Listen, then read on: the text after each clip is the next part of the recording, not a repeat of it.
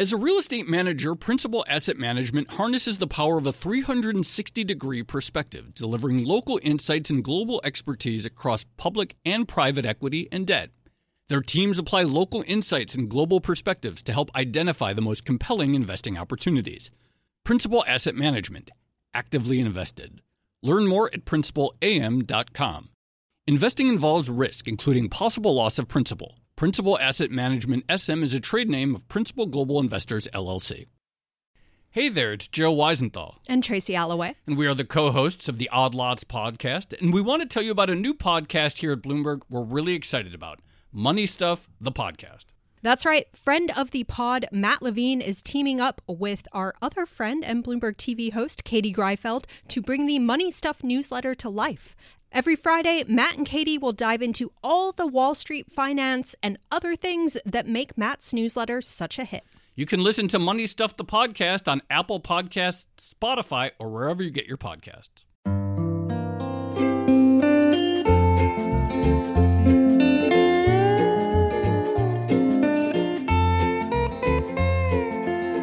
Hello, and welcome to another episode of the Odd Lots podcast. I'm Tracy Alloway.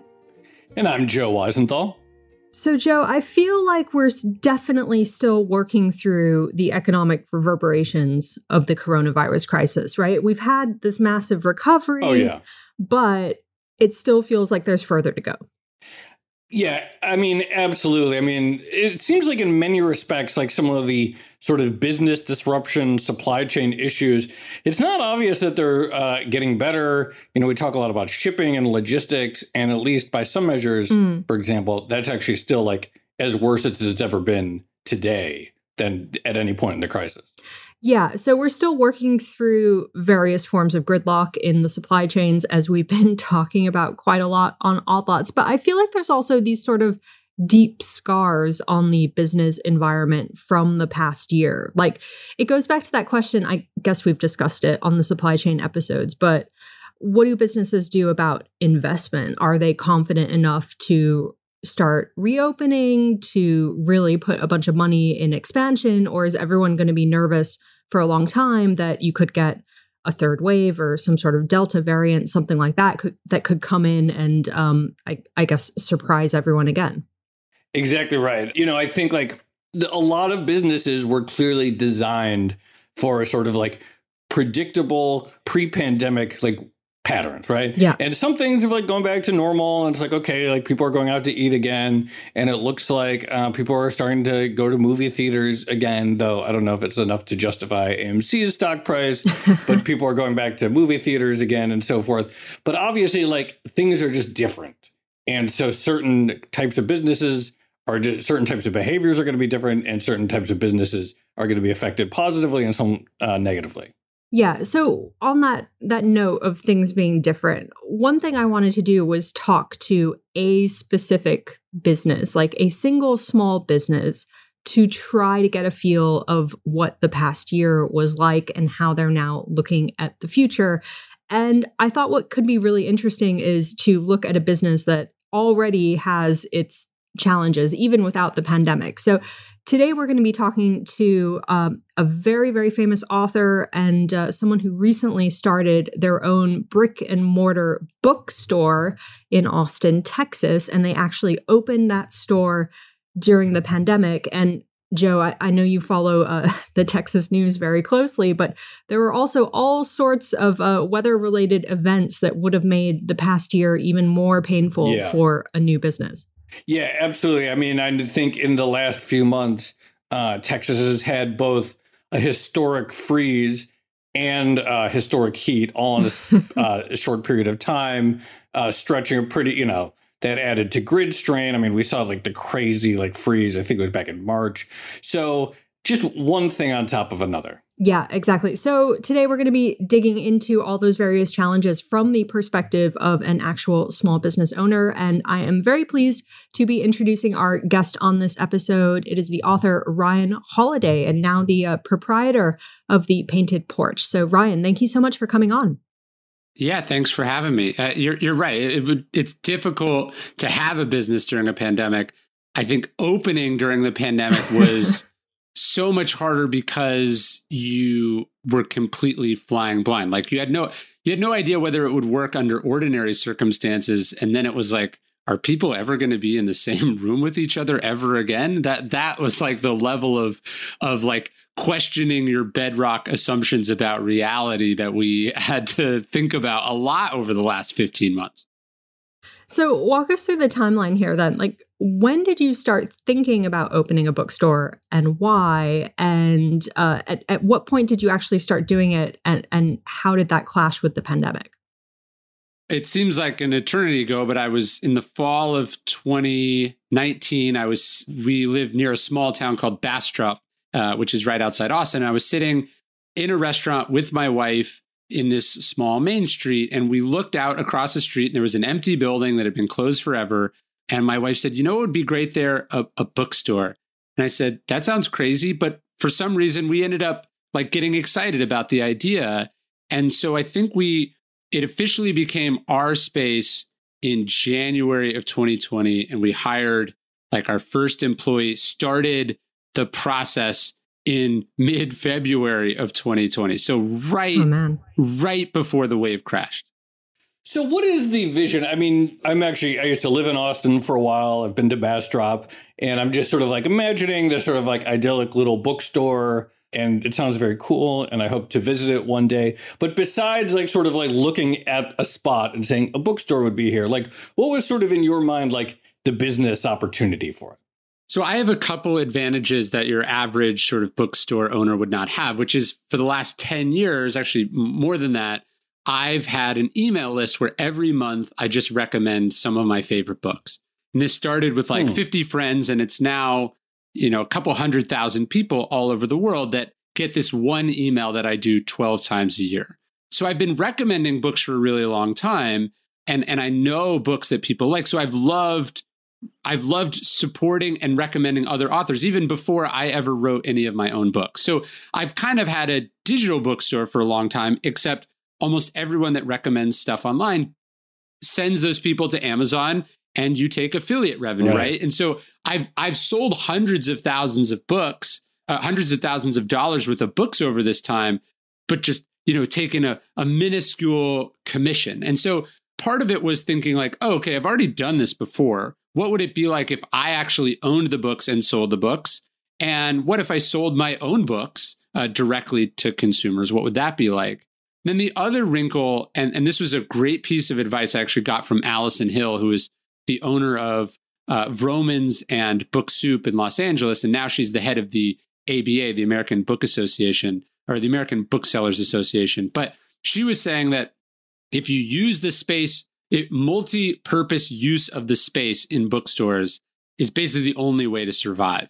And so I actually needed, my wife was tired of all my books being in the house, me being in writer mode around the house, sort of dipping in and out of reality. And so the idea was I needed some office space. I needed a place that I could do what I do, even recording this episode right now. So I needed space. I wanted to do the bookstore. They came together in this specific location in this town, you know, down the street from my house. So first of all, let me just give a plug to Ryan's reading recommendations email, because it is really good and probably responsible for like a good chunk of my personal reading every year. But just going back to this idea of like a physical bookstore and a multi-use space. So I get that in your case, it's a little bit different. You're an author. You're looking for office space that you can use for your own projects.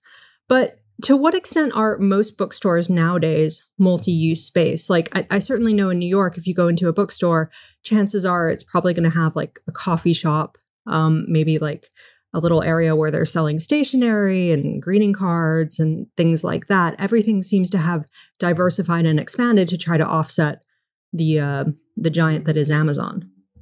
Yeah, that's a huge part of the business. Wine bars or coffee shops, stationery, gifts, accessories, that's all a part of the business.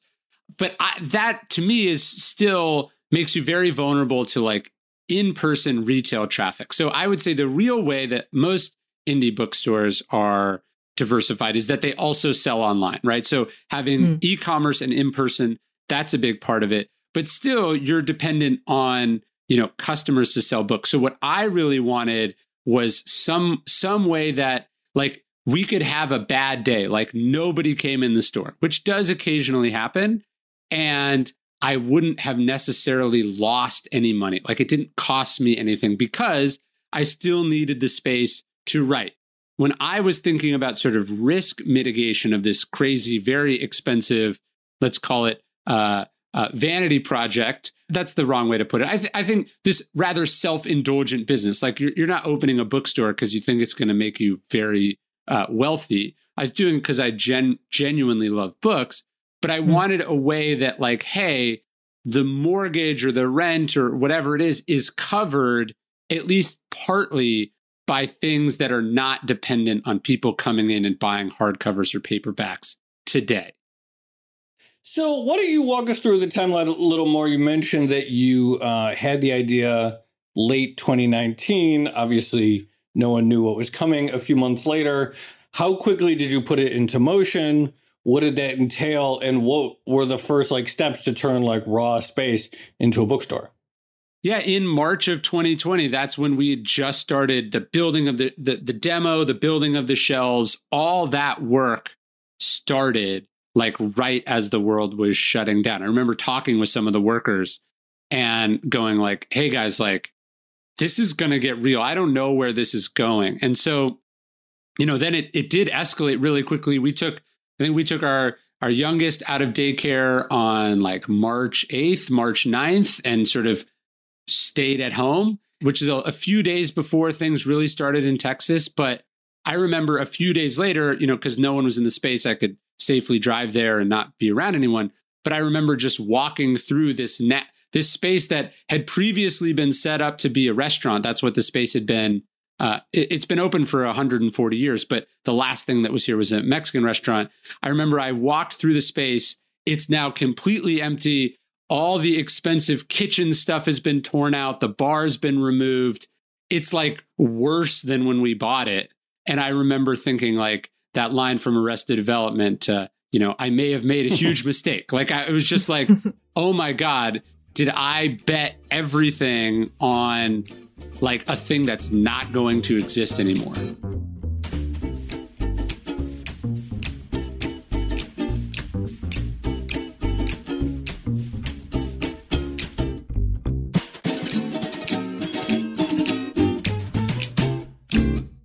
As a leading real estate manager, Principal Asset Management harnesses the power of a 360-degree perspective, delivering local insights and global expertise across public and private equity and debt.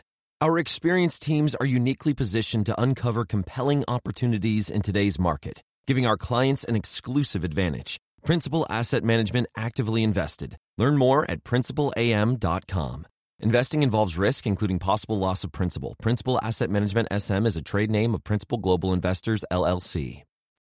So in March of 2020, when you're surveying the space and it's a mess, what are you thinking in terms of next steps? Do you just press on with the plan, or did you maybe scale back some of the ambitions or have to delay some of the work in refurbishing it?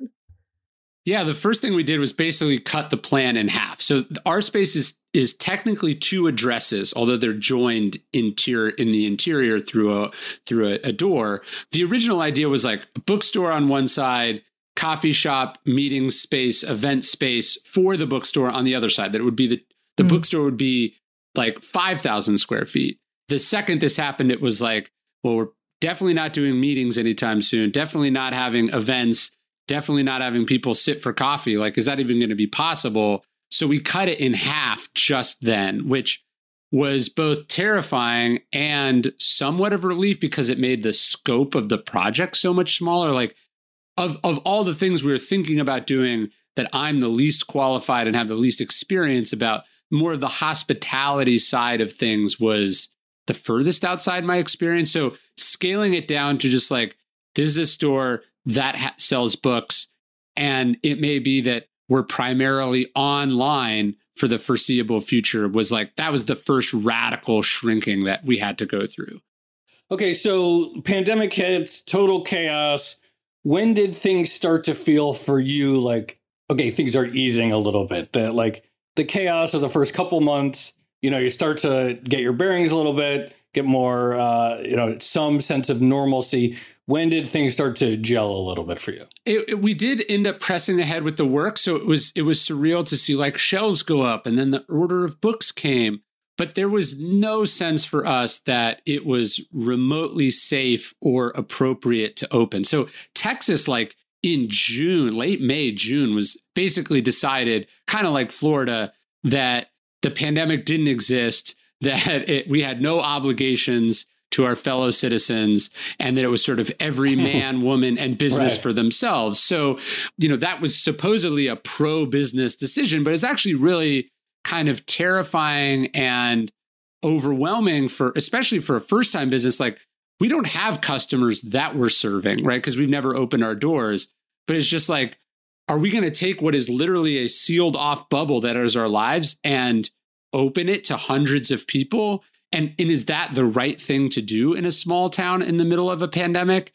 So it became this thing, well, now we can proceed with opening, but sort of ethically, morally, and then also just as far as keeping our own family safe. We've got 2 young kids. Can we? Should we? And we just decided no. Like, so we didn't even start thinking seriously that we might open till like 2021. So we had to eat a year of like expenses going out, but nothing coming in.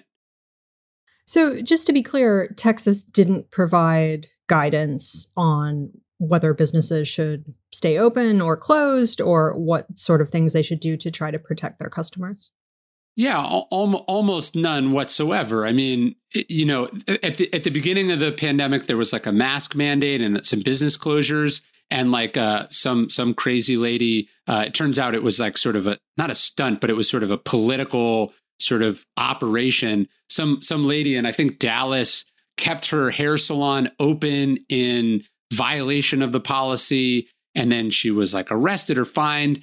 And then the governor like pardoned her almost like immediately. So it basically made it basically reduced masks and public safety and all the COVID regulations to like meaningless theater, which made it so much harder to open. Like, it made it essentially impossible for us to open a business for the safety of our own kids, but then also just like in good conscience, right? Like, I'm not indicting or criticizing the other businesses. It's a totally different story if you sure. have people who have worked for you who are, you know, sort of dependent on their jobs to whether your restaurant or whatever is open. We didn't have that. Because the government had punted on the problem, it now made it our problem. And we had to decide, like, can we look ourselves in the mirror and be part of the problem? Yeah, I remember like hearing this from other business owners that like, OK, obviously there's some impulse, like people want to open up, you want to sell, you want to make money. On the other hand, you sort of like create this like, I guess it's like game theory where it's like, if you let everyone open, then you're put in this position where you're sort of screwing yourself if you don't open, even if you don't feel like you could do it safely or something like that. Like, it was a pretty weird time. It was super weird. And you know, now that we have the vaccines and we sort of have, I don't even want to say we're coming out of it, but now it's really difficult to go back and remember what it was like in June or like, was it coming just around the corner? You know, and I think what I do remember of that time in every step, like Texas sort of made the wrong decision and it got worse, right? So it'd be like, hey, you know, we're at 10,000 cases a day. Well, you know, is that the peak? And then it's like, then 20, then 30, then 40, you know, it kept going higher and higher and higher. And so every time we thought like, okay, we're going to turn a corner soon, it was this sort of self-inflicted, you know, like, let's make it worse by pretending this thing doesn't exist. Did you get any help or support from either the state or the federal government? You know, I'm thinking about the Paycheck Protection Program, for instance. I don't know if that applied to you because you were relatively new and maybe there were restrictions on how long employees had to have been working for you, but anything like that?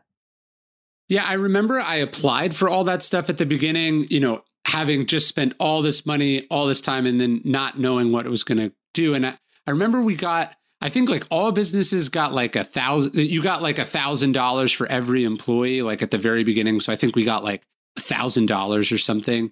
And then I got approved for like a loan in the low six figures, the PPP loan, the first go around. And I remember just thinking like, I don't actually need this and I don't feel good about taking it when other businesses are really struggling and do need it. So we ended up deciding not to take it. It was actually funny. Like several times they replied like, hey, you know, you're approved, accept your loan here. And there was a large amount of money and it was tempting. I just felt like, one, it wasn't the right thing to do. Two, I felt like, because I have been successful, I mean, it still wasn't something I could afford, but I have been successful. I felt like the optics of it weren't right to accept it. And I also just didn't know where things were going. One thing I did end up doing that I think a lot of business owners or people in Texas where property values have gone way up, what I did do was I refinanced my house at an extremely low interest rate that just sort of relieved the pressure of like floating a business for a year, if that makes sense. So I felt like I was benefiting from the government policy without having to take a direct amount of money from the government. And I felt better knowing that, you know, hey, that's going to someone who would actually need it. And then, of course, you find out like all sorts of huge corporations and businesses did take it that really didn't need it. But, you know, what are you going to do? So, you know, Tracy and I were talking about in the beginning, obviously, I think like in the last few months, Texas has had at least like two very extreme weather, seen both extremes of the weather that really stressed the power grid. There was the big freeze. And then, of course, there's all these issues that companies, small businesses are facing, both with logistics, getting stuff, and with hiring. So let's take some of these things. Like, first of all, you know, what happened to you and your home, but also your business during the freeze? I think that was in March, right? Yeah, it was out of the fire and into the furnace for us. Like what happened was we ended up opening the business right after the surge crests at the beginning of the year, sort of partial open, mass only a few people at a time, and mostly selling on e-commerce. And then this massive unexpected freeze happens that, again, the Texas government was totally ill-prepared for, had neglected maintenance and basic responsibility of competent governance. And the result is the power grid collapses in the midst of a terrible freeze. It's a huge disaster because we don't all live in the same reality. We don't see it on par with like a Hurricane Katrina, but it really was a disaster on that scale. I mean, hundreds of people have died. Yeah. A state with like 30 million people is completely without power in many parts for days at a time. I remember going into my son's room and sleeping in his bed with him because we knew we would lose power during the night. And I'd heard of people freezing to death in their homes. The level, like that's a thing you're doing in the first world is insane, right? And long story short, what ended up happening is pipes at the building froze because we couldn't keep the heat on. Also, snow accumulated on the roof and the weight of it cracked parts of the roof and water came rushing in and ruined a bunch of inventory. So again, to go back to this idea that like, oh, the Republican response or the Texas response is pro-business. We're not going to let these lockdowns, you know, keep our businesses shut. Like pro-business is a philosophy, which means supporting business and making business possible. The incredible incompetence and negligence, right down to Ted Cruz fleeing the country for a resort in Mexico, like that costs businesses like mine tens of thousands of dollars, to say nothing of having to be closed and all that.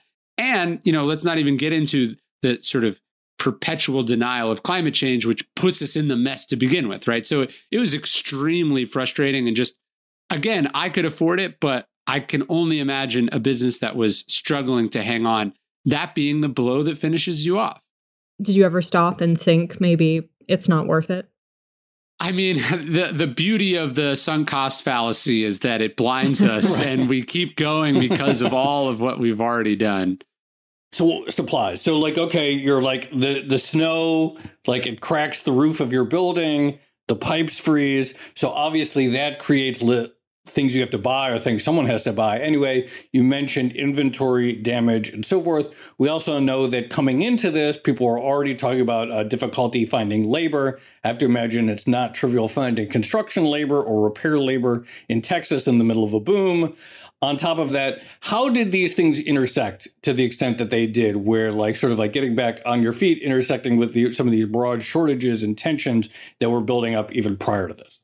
I mean, I'll give you something even more practical than that. Publishers have had trouble keeping books in stock. My own books have gone out of stock like 3 or 4 different times. Different titles have, you know, publishers tried to, over the years, get closer and closer to sort of real-time inventory management to keep as little in stock as possible. Amazon, the same thing. You want to have as little inventory sitting in warehouses, but you want to speed up your ability to get books to people who need them. And so when the pandemic happens, that's bad because publishers are, you know, printers are struggling. It's hard to get supplies. Everyone's dealing with, you know, sort of new COVID safety protocols, and that makes it harder to do what you normally do. But then also this bumps into a good thing, which is suddenly people are home and reading more, and they're buying them, you know, mostly online, but they're reading more. So book sales have gone up during the pandemic, but the ability to stay in stock has been a perpetual struggle. So like even right now, I sent out my reading list email yesterday, and I had to decide what books I could recommend based on what books I could actually get my hands on in high enough quantities to sell them to people. And these are, you know, publishers and booksellers primarily make their money off what we call the backlist. Yes, new titles, celebrity books, memoirs, et cetera, sell. But it's, you know, it's books that are 5 years old or 10 years old or 100 years old that sell. But those are the most dependent on that sort of inventory management. So it's been a real struggle just getting books in people's hands because stuff that people want isn't in stock. What do you think is needed to rectify that situation? Is it just things sort of going back to normal? Maybe people... This sounds weird to say, but people reading less as they, you know, go back to work and start going out to bars and restaurants? Or is it publishers and printing presses responding to the new demand and actually ramping up production? Well, I hope the solution is not people reading less. As just a member of society, I think part of why we're in this mess is people not reading enough. Like one book we've sold a ton of copies of is John M. Barry's The Great Influenza, which was published in, I think, 04, 05. Actually, George Bush reads it and puts in place a pandemic response team that, as we know, is later disbanded. And that gets us where we are. But books are timeless and good ideas are timeless. And it's by studying the past that we can prepare for the future, avoid unnecessary repetitions of the past. So I think we need to read more. But I do think publishers are having to figure out how do you minimize costs, but also not make yourself dependent on this sort of Byzantine supply line that really struggles. Like, so one of the things I made these sort of brass coins, these challenge coins that are emblazoned with some of the ideas in my books, right? We could have made them cheaper in China over the years, and that would have helped us be profitable up until 2020. But the fact that we use this small, mint that's based in Minneapolis allowed us to never go out of stock during the pandemic. So some publishers print overseas, but most printing is done in the US, which I think is why, although there's been trouble, it hasn't been a complete disaster. Businesses are having to figure out, hey, you get stuff cheaper in China or Bangladesh or wherever you make it, but that makes you vulnerable to very long supply lines. And the closer that stuff is to home, the faster it can be done. It's more expensive, but it's also more resilient.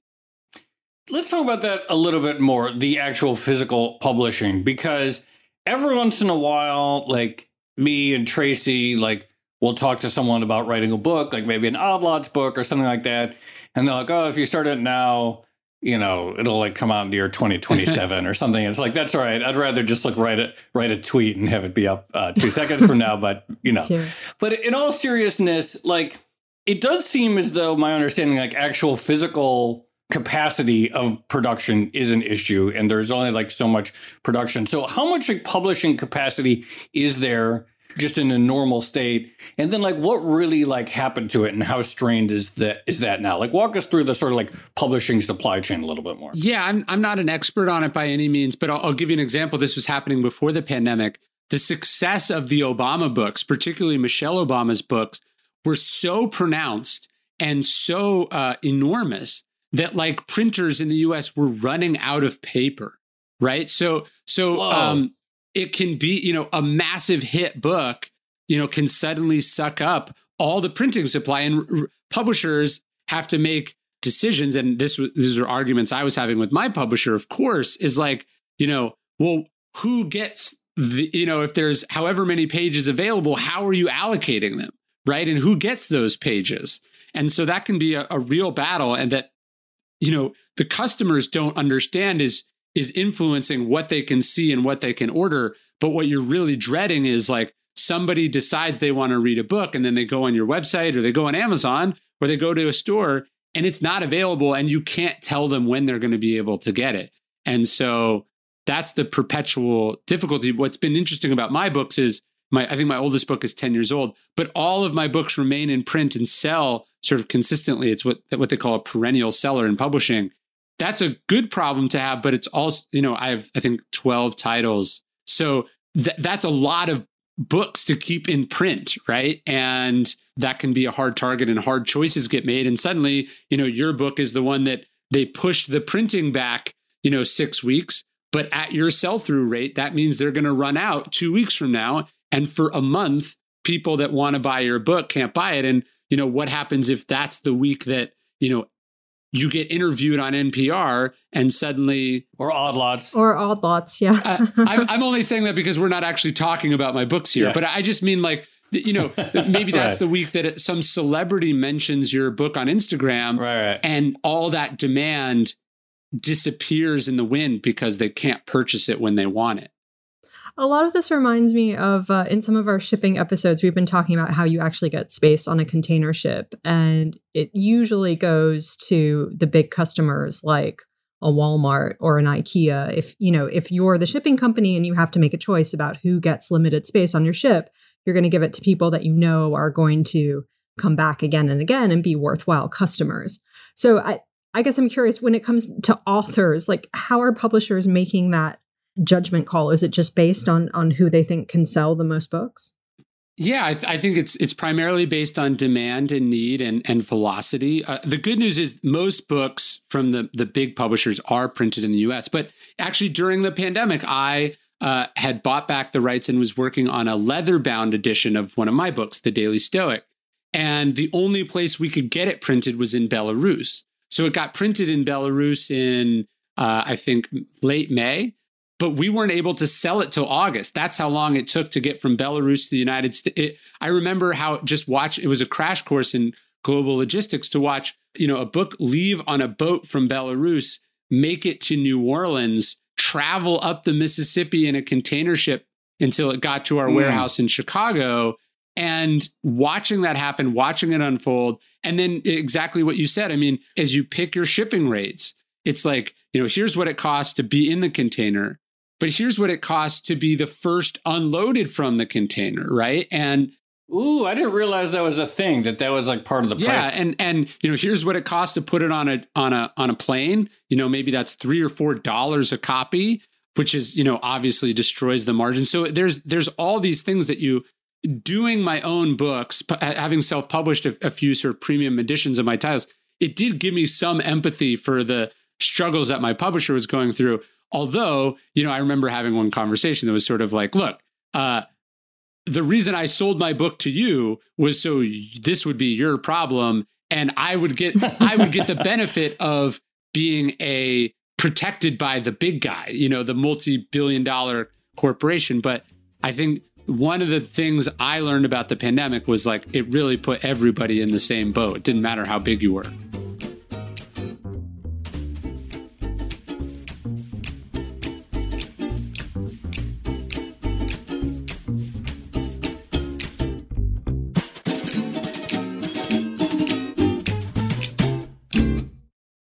As a leading real estate manager, Principal Asset Management harnesses the power of a 360-degree perspective, delivering local insights and global expertise across public and private equity and debt. Our experienced teams are uniquely positioned to uncover compelling opportunities in today's market, giving our clients an exclusive advantage. Principal Asset Management, actively invested. Learn more at principalam.com. Investing involves risk, including possible loss of principal. Principal Asset Management SM is a trade name of Principal Global Investors, LLC. Hey there, it's Joe Weisenthal. And Tracy Alloway. And we are the co-hosts of the Odd Lots podcast. And we want to tell you about a new podcast here at Bloomberg we're really excited about, Money Stuff, the podcast. That's right. Friend of the pod, Matt Levine, is teaming up with our other friend and Bloomberg TV host, Katie Greifeld, to bring the Money Stuff newsletter to life. Every Friday, Matt and Katie will dive into all the Wall Street finance and other things that make Matt's newsletter such a hit. You can listen to Money Stuff the podcast on Apple Podcasts, Spotify, or wherever you get your podcasts. How did you end up, you had this vision for like a really premium leather-bound version of the book. How does that process work, like finding the one printing press in Belarus that can like deliver the version you need? Yeah, it was pretty funny. My agent had been a longtime publisher before he was an agent, and he recommended me to someone that they'd used before. It was like a Bible printer in the United States. They're actually based in Dallas, but they print at a factory that they own in Belarus. So, you know, we went through a bunch of different people. They gave us samples. But one of the reasons my publisher didn't want to do the premium edition and why they sold the rights to me is that it felt like to them to be more trouble than it's worth. It actually ended up being a great idea, and readers have really loved it because The Daily Stoic is a book you read a page a day every year, and you start over at, you know, after you make it through all 365 days. So it kind of needs to be a sturdier book than your average hardcover. So it was a cool project, but yeah, you just realize like, oh man, now I'm having to, you know, different qualities of leather. What do I want? And how do I get it in a box? And, you know, how do I ship it, some to the warehouse in the UK and some to the warehouse in Chicago? And what am I willing to pay? And yeah, how fast do I want it loaded off the container ship? And, you know, what is the capacity of the port, you know, during the pandemic? And then God forbid people whose stuff was going through the Suez Canal and there's a boat stuck sideways. Like all of a sudden, these things that you read about in the news become like your problem when you're the publisher or when you own the bookstore. One thing we haven't spoken very much about is, I guess, employment and whether or not it was difficult to find enough people or the right people over the past year. I imagine some people, you know, much like you were perhaps reluctant to open in the midst of the worst of the pandemic, employees were probably reluctant to come into work. And then, of course, this year, as the economy reopens, we've heard all this talk about a labor shortage. And I'm just curious if this is something that you've experienced yourself. Yeah, we hired someone really great at the beginning of the pandemic to be the manager. And then I think that was, you know, as soon as we did that and then we couldn't open, it became sort of unconscionable to us that we would like, if we wouldn't show up at the bookstore every day, to send someone else to do it for us, you know? So we just decided to sort of first have this person set up everything and oversee the rollout of the bookstore, knowing we weren't going to open, and then sort of repurpose them for other projects until they felt comfortable and we felt comfortable. And then, you know, obviously the decision for all of us to get vaccinated made some of this stuff less stressful. But, you know, Texas, again, shoots itself in the foot, decides to sort of aggressively politicize the vaccine, you know, to lift the mask mandate early. Again, the pro-business state passes this sort of nonsense legislation about, you know, not being able to discriminate in the form of vaccine passports. And it's like, okay, great.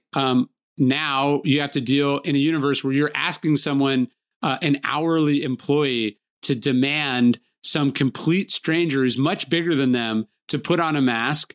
And, you know, this is a state where people can openly carry handguns. Like that is a totally unfair burden to throw on businesses, but it's the reality of where we are. So we said, what can we do about that? My wife and I have volunteered in the vaccine clinic in town. We've tried to go like, we want to live and work in a town where people are vaccinated and safe. we can't affect government policy, but we can sort of try to be part of the solution. So what about like just sort of, I mean, when we talked about the power outages and the power stress and buying things like buying shelves or like buying furniture or buying lighting, I imagine this was like totally new to you. And again, we keep hearing about like shortages and delays with all that stuff. What was that process like? Yeah, you definitely hear that from contractors and stuff. They're like, hey, you know, I had to go to 6 different Home Depots, you know, to get this thing. And I'm sort of going like, but I don't want you to have to go to any Home Depots. Like, can we buy this stuff online? Because again, I've been very conscious of not wanting to ask people to do things I wasn't comfortable dealing with myself. Right. But we're in the middle of this, you know, we talked about the freeze. Well, now it's this crazy heat storm, and lo and behold, the AC, goes out in the building, and we're going to have to spend, you know, a large amount of money on these 2 ACs. But like we're in a long line from the company. So like they have to wait to get it. And then we have to get slotted in with all the other businesses and people that need air conditioners, most of which, you know, probably weren't super well maintained during the pandemic. And then to go through this freeze. So that's what like right now, today, we were trying to figure out how to get this AC situation fixed and, you know, sweating our asses off in the meantime. I guess that's a good segue into what things are like right now. Have things improved? Are customers coming in? Does the business feel established to you? Yeah, it feels, it's been just long enough that it's sort of part of a new normal, but business has been better than we expected. People have, for the most part, been wonderful. So many people have come in. I love bookstores. I always wanted there to be a bookstore here. I'm so happy you're here. And it's been cool to see other businesses pop up, you know, in some of the empty storefronts since we opened. So we're feeling good about where it's going. But then, like a lot of business owners, you sort of also out of the corner of your eye, you're tracking this Delta variant, and you're wondering, you know, could this all go back in the other direction again? And how can we be prepared for that too? The other thing we haven't like really talked about is independent book selling in the time of Amazon. Obviously, it's been pretty, you know, if you're the sort of like chain physical bookstores, like they got sort of obliterated, but there does seem to be this space for more independent bookstores. Are things like sort of at an equilibrium where like sort of like true book lovers are supporting independent books maybe more than they did in the past, and there's sort of like this balance, or is there still like persistent Amazon anxiety in your community, in your world? I'm a little unique among authors in that like I don't get any of this Amazon hate. Like I love Amazon. Amazon has been amazing for me. And not just because they've sold a lot of my books, but they've surfaced my books to so many people that would have never heard about them. And that quite frankly, you know, a lot of indie bookstores have never got behind them the way that Amazon has. So, you know, when I go on Amazon, I know my books are in front of people. When I walk into a random indie bookstore in, you know, Cleveland or something, it's not a guarantee they're going to carry my book. So the vast majority of my sales come on Amazon. That not only am I not going to bite the hand that feeds me, I'm grateful for what Amazon has done. But I would say that our strategy is, look, if you're looking for a very specific book, like you want to read the newest whatever, you're probably just going to buy it on Amazon because that title is in your mind and you want it right now. You're going to buy it there. The need we're trying to fill is, hey, exactly the need we felt when we were sitting at that breakfast restaurant, you know, 18 months ago, which is we're having brunch. What are we going to do after? I love browsing bookstores. So the premise of our bookstore is not that we carry every book, but that we carry books that we know you will like, that we have gotten behind, that we want you to check out. And, you know, that was something that surprised me when I was researching about the indie bookstore business. The average indie bookstore carries about 10,000 titles, which is an insane amount of books.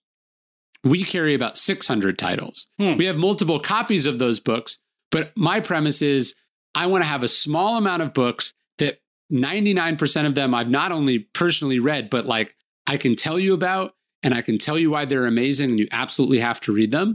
And I want to be able to display them in the store in a way that they stand out. So we carry a smaller number of books that we know people will love. That's the premise of this store. So we're not competing with Amazon. We're not competing with Barnes & Noble.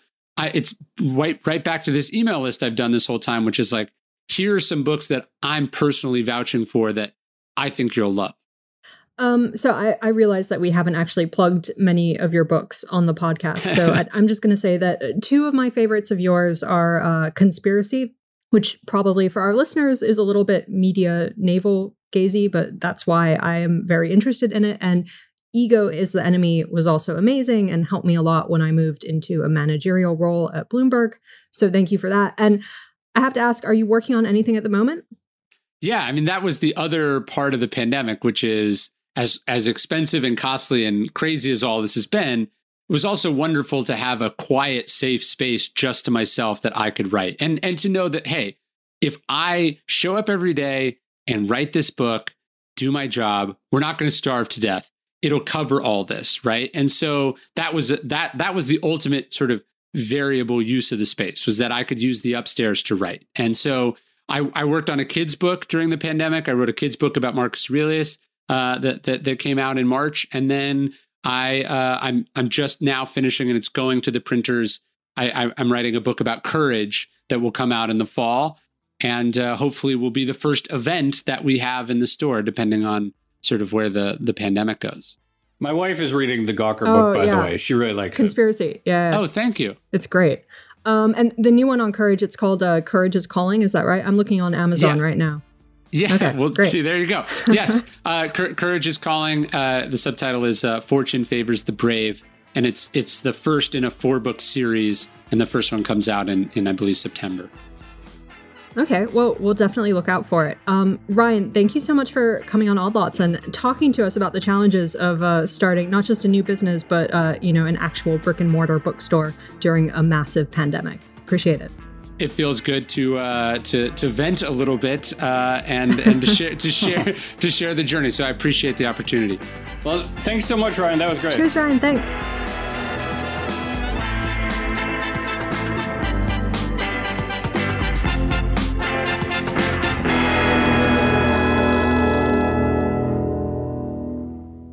So, Joe, you can probably tell I enjoyed that conversation, but I think it really helped to crystallize a lot of the different ideas that we've been talking about. I know we've spoken individually on a number of these supply chain issues now and a number of these sort of like high-level economic themes, but I feel like this one store in, a small town close to Austin probably crystallizes a lot of what's going on. Yeah, totally right. And I feel like, it's interesting, like, it would not have occurred to me that, like, even though it makes sense that, like, publishing got curtailed at the same time there was, like, a spike in demand for physical books. Like, how many, like, I just feel like that is such a repeated theme that we saw over and over again this last year, the simultaneous spike in demand and the diminishment of supply all hitting at once. I just hadn't thought about it at all with physical books. And then everything you said about shipping was, like, super interesting. Like, I didn't even realize that, track your own ship and getting to decide, like, when it gets unloaded. Just all super interesting stuff.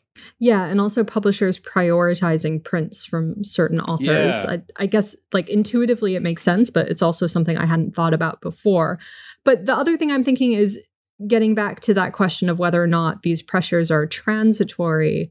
This idea of, does the publishing or, the physical book shortage resolve itself because publishers ramp up capacity in one way or another, or because demand starts to normalize and unfortunately people start reading less? Or maybe it's a permanent shift in behavior, and having spent a year at home, people decide that they actually really like reading books, and it becomes the new normal. I guess it's too early to tell. It's too early, but it's interesting because, like, how many times have we seen, like, an industry was trying to get, like, super lean or, like, just in time inventory and again, like, books, it must be like, I get that impulse. Like, of course, like, you want to not have inventory, but also, like, books are super unpredictable in terms of what's going to have a huge run. So once again, you see, like, the sort of cost of, like, trying to get too lean, too fancy with your inventory. Yeah, absolutely. Okay, shall we leave it there? Yeah, let's leave it there. This has been another episode of the Odd Lots Podcast. I'm Tracy Alloway. You can follow me on Twitter @TracyAlloway. And I'm Joe Weisenthal. You can follow me on Twitter at The Stalwart. Follow our guest on Twitter, Ryan Holiday. He's at Ryan Holiday. Follow our producer, Laura Carlson. She's at Laura M. Carlson. Follow the Bloomberg head of podcast, Francesca Levy, at Francesca Today. And check out all of our podcasts at Bloomberg under the handle at podcasts. Thanks for listening.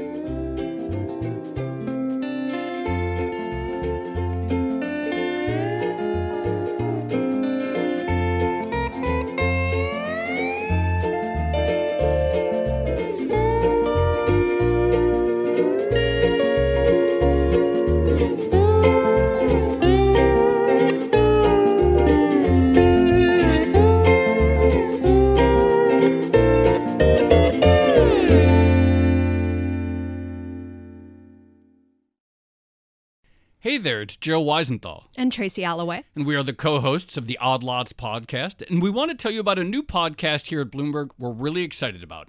Money Stuff, the podcast. That's right. Friend of the pod, Matt Levine, is teaming up with our other friend and Bloomberg TV host, Katie Greifeld, to bring the Money Stuff newsletter to life. Every Friday, Matt and Katie will dive into all the Wall Street finance and other things that make Matt's newsletter such a hit. You can listen to Money Stuff the podcast on Apple Podcasts, Spotify, or wherever you get your podcasts.